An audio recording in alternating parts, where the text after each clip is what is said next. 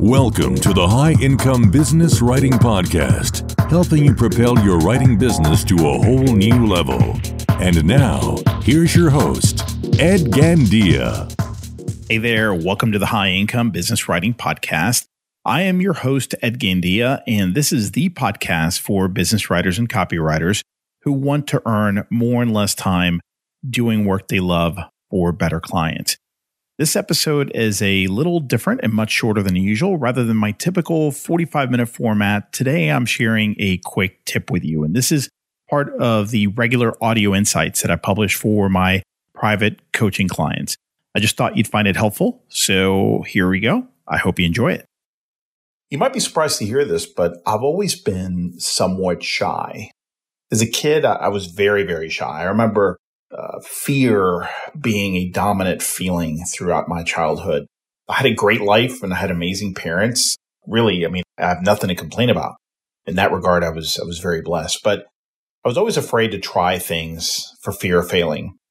I wasn't good at organized sports. And the interesting thing about that is I was pretty good when it came to pick up baseball games among neighborhood friends. It was just the formality and the attention of an organized sport that really just kind of brought out the fear.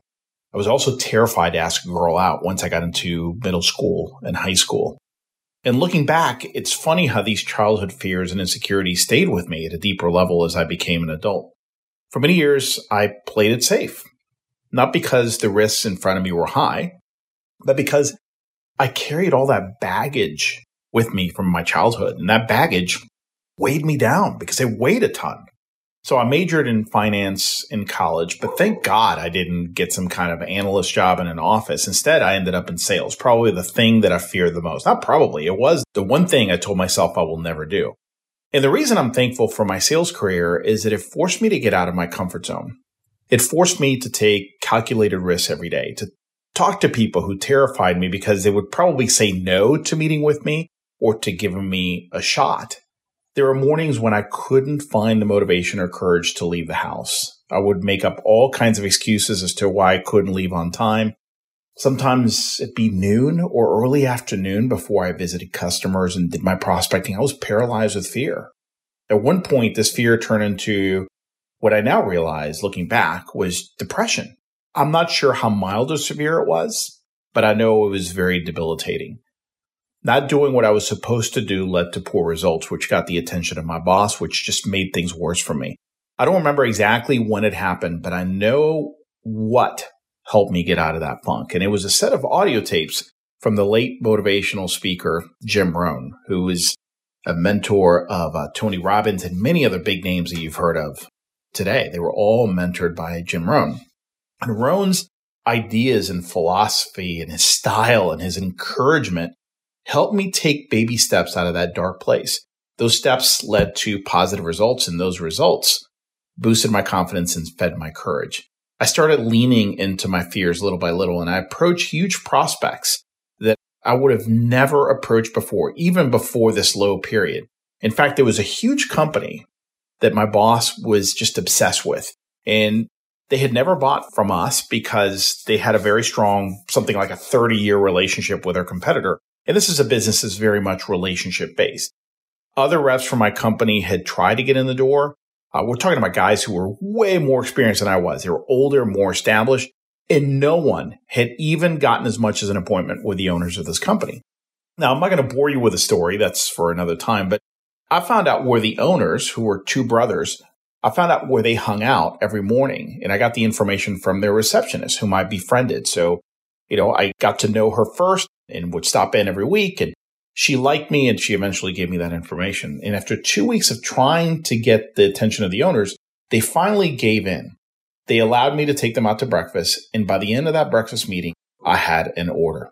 It's hard for me to explain how much courage and persistence this took from me at the time. Just thinking about it right now brings back those memories of, of fear and inner resistance. And the fear was truly paralyzing, but I did it. And that win fueled my confidence to the point where I started approaching other prospects I had been avoiding.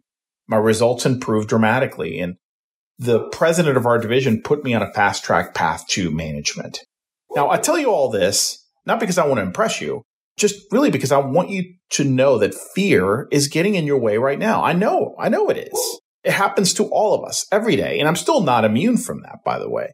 There are outcomes I bet you would love to get, but the steps to get there involve some level of risk. But here's what I've discovered. The more risk you take, the less risky it feels to take the next risk.